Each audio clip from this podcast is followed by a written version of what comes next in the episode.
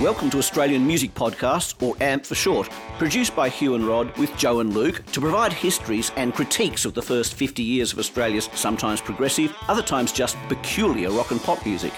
In the podcast, we discuss a particular stream or genre of music and then also present our own musical tribute as we celebrate on all that's good and very occasionally bad in Australian music.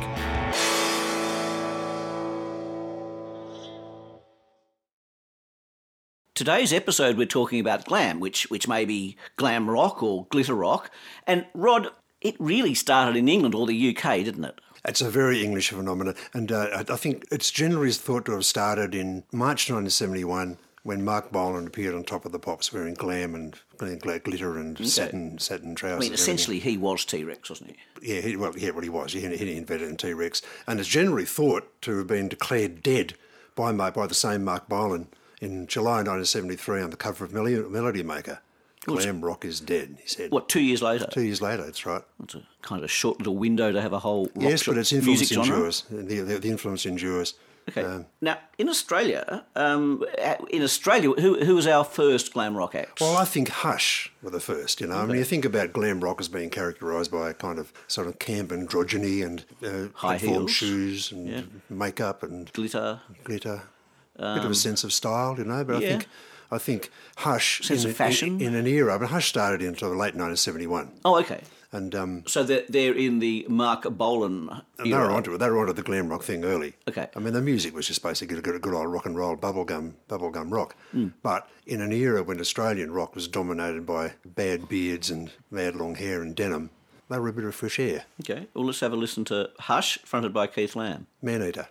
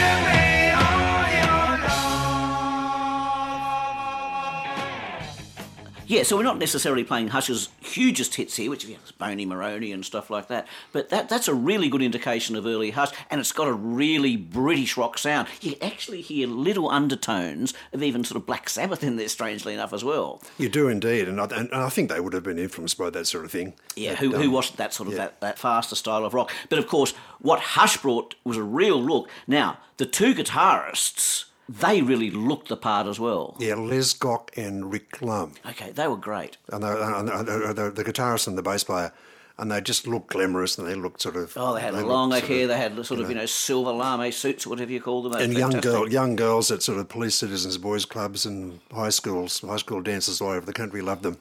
Yeah, no, there was that little tale of uh, they had trouble in Western Australia because they had that song "Get Rock- Rocked," and the crowd, the crowd would always say, sing along, going "Get fucked, get oh, really? fucked," instead of "Get rocked." And so the mayor, the, the mayor tried to ban them, and, and Hush just said, "Hey, we're not singing that. We're singing 'Get Rocked.'" That's right, the them crowd. Singing that yeah. too. Yeah. Hey, yeah, arrest the crowd. But of course, uh, we won't. We won't talk about this or a Rigo version of White Christmas and oh, things like that. But but oh, but but, uh, we'll but leave that for another show. But they were going for a good few years. You know, glad they had a good a. a, a really huge hit with a gl- gl- glammy version of Boney Maroney. Yeah, yeah, absolutely huge. And on Countdown, the rise of them again coincided with the rise of Countdown. Yeah, exactly. Yeah, and they were they, they, they were big on Countdown. Countdown. Yep. Okay, so next up, next up we've got um, well, we've got A C D C. Oh, already. A C D C, you say, glam rock band. I mean, they're just a they're just a kind of kind of big sort of stadium rock band now. But yeah, they but weren't at the start. This is pre-Bon. That's right. Uh, with uh, with uh, another another Brit. Dave Evans. Dave Evans, that's right. Oh, it's a bit of a British theme uh, again. So all these Australian bands with British members, glam yep. rock. And um, under the supervision of uh, George Young and Harry Vanda, of course. Of course. Um, this is uh, this is their first single, actually, with Dave Evans on vocals, and it's uh, called Can I Sit Next to You, Girl? Okay.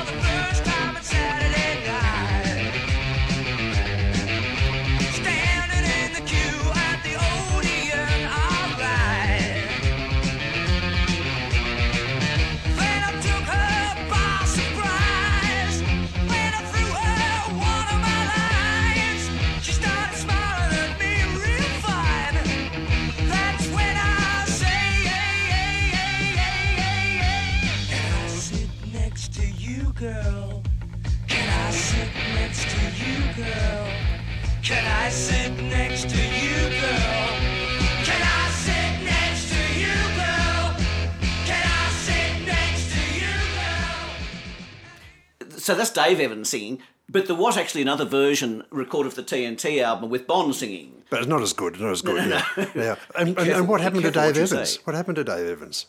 Well, you know. Well, they got Bon along and they booted him out. Yeah. But then uh, Newcastle band, uh, Newcastle band, the Cherries, in fact, changed oh, their name to Rabbit. Right. And um, they must have thought they got it made when they got the singer from Macadacaring, because Macadacaring were already big. And so Dave Evans joined Mark Tinson, Phil Scran and the boys from Newcastle in Rabbit. Uh, look, Rabbit are a great band. Uh, well, they're a great band. It's sort of uh, kind of overlooked in Australian Australian rock history in a way. Yeah, look, I've got some uh, extraordinary material on them um, that I dug out that that a, that a fan base and a Newcastle database of musicians published, and um, I'll read you a bit of that soon. But let's have a listen to the Rabbit song. Yep, which is called "Let's Go Rock and Roll."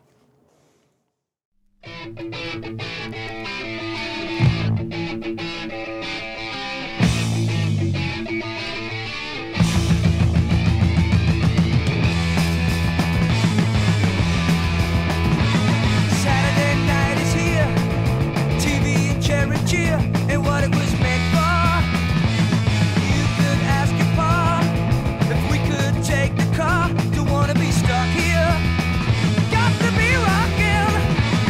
Come on, let's go rock and roll tonight. Come on, let's go rock and roll tonight. Come on, let's go rock and roll tonight. Come on, let's go rock and roll tonight.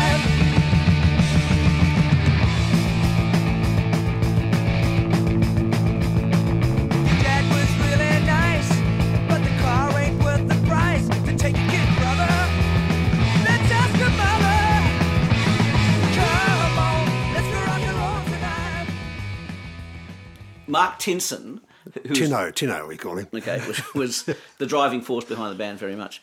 I, I've got a, a good quote because some, uh, I think a record company at the time called them um, Glam Boogie, which is, you know, a nice little subsection. subsection. It certainly itself. is, yeah. And you can hear, you can also hear the influence on the Angels there. You can hear the one guitar chunking away and the other one doing a little spiky rebar, you know. Yeah, yeah, I like that word spike. And, and it says here in the press release, and the members deck themselves out in bare-chested silk blouses, spandex leggings, and stack-heeled boots. So, I mean, that, that's, the, that's the glam outfit for Australian rock. Hey, look, Australian... I mean, glam didn't catch on really hugely in Australia compared to the U K. Well, it was a, it was kind of trend, and people tried to tried to follow it.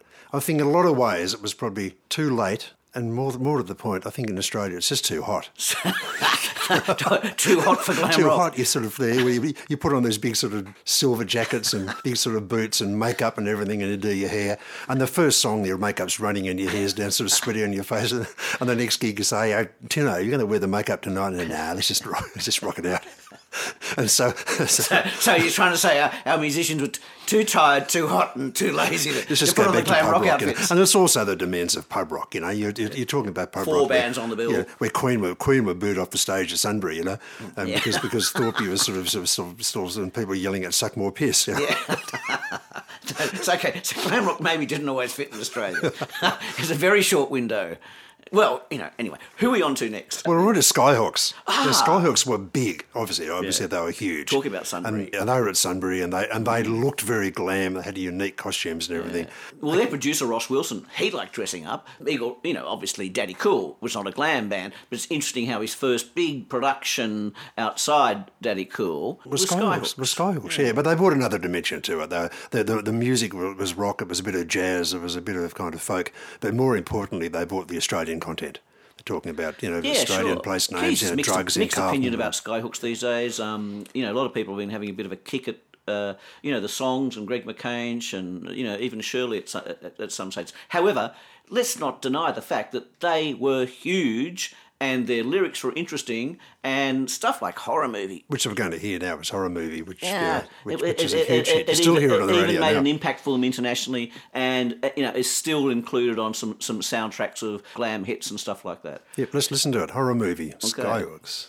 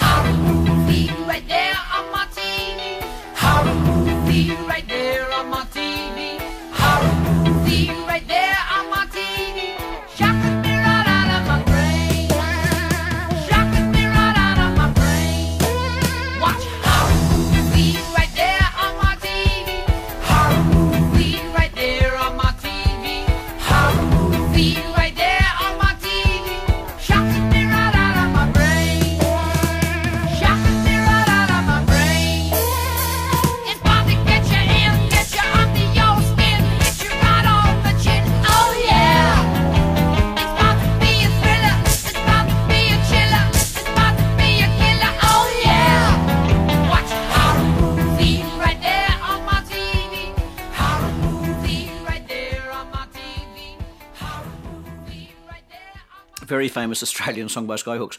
Gee, they were talking about the uh, the news and how frightening it is on T V. Well, no, what's what's changed? Yeah, well, thank God things have got better since the seventies.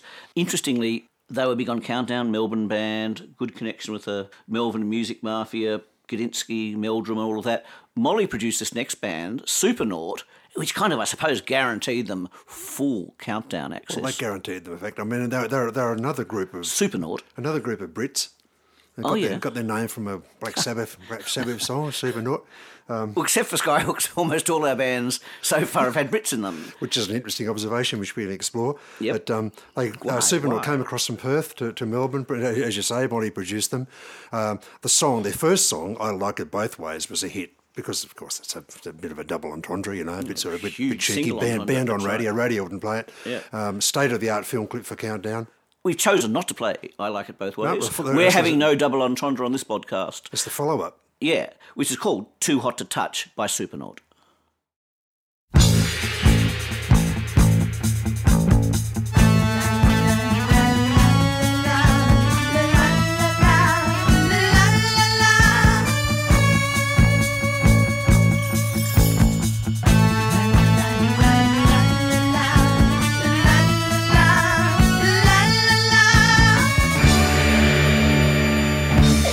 Sailing by, try to catch your eye, but I'm only one of a million sighs.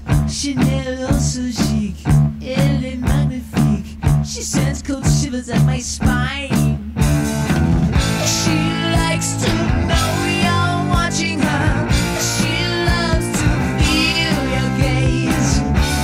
Leaves with a teasing wink, says you can look but don't touch.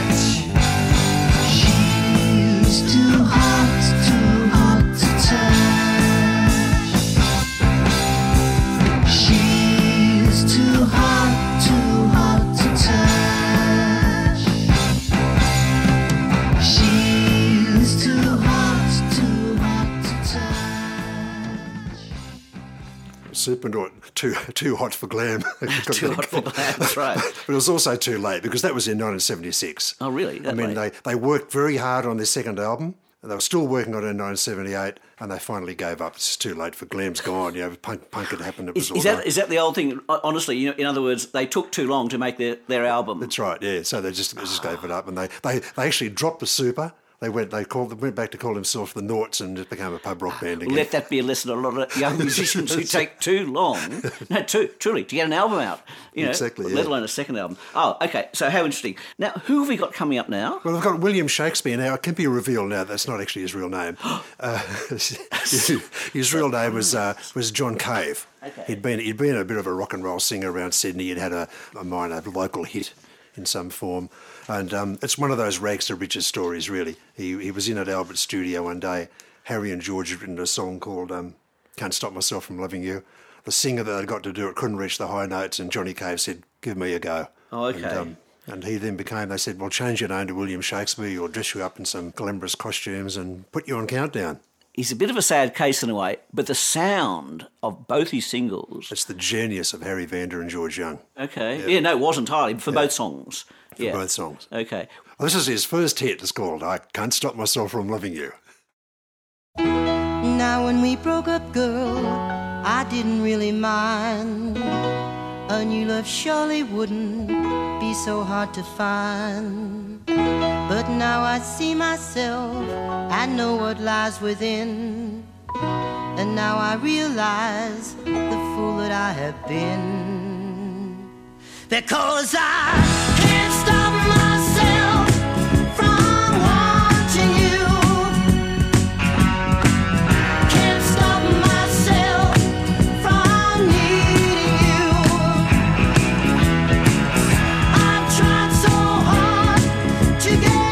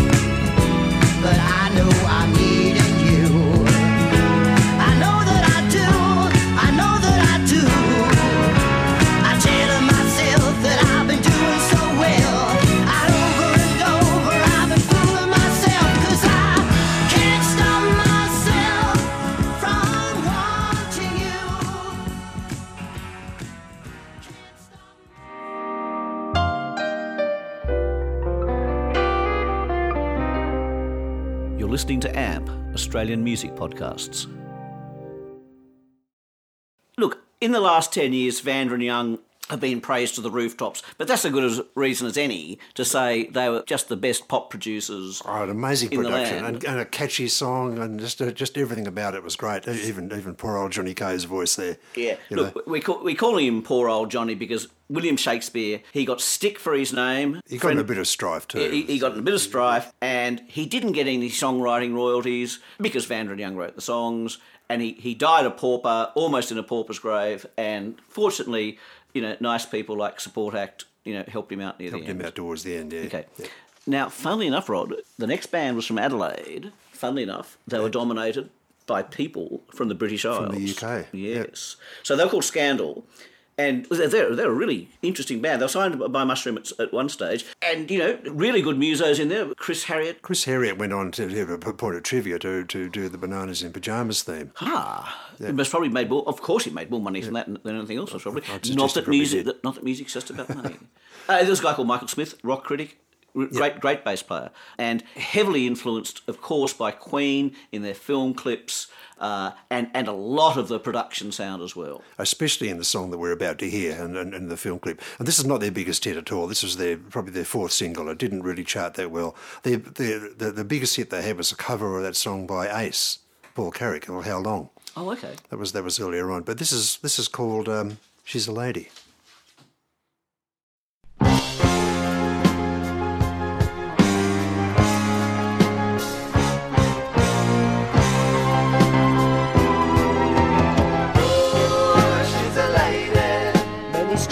Ideas bring you plenty tears. Oh, she's a lady. She can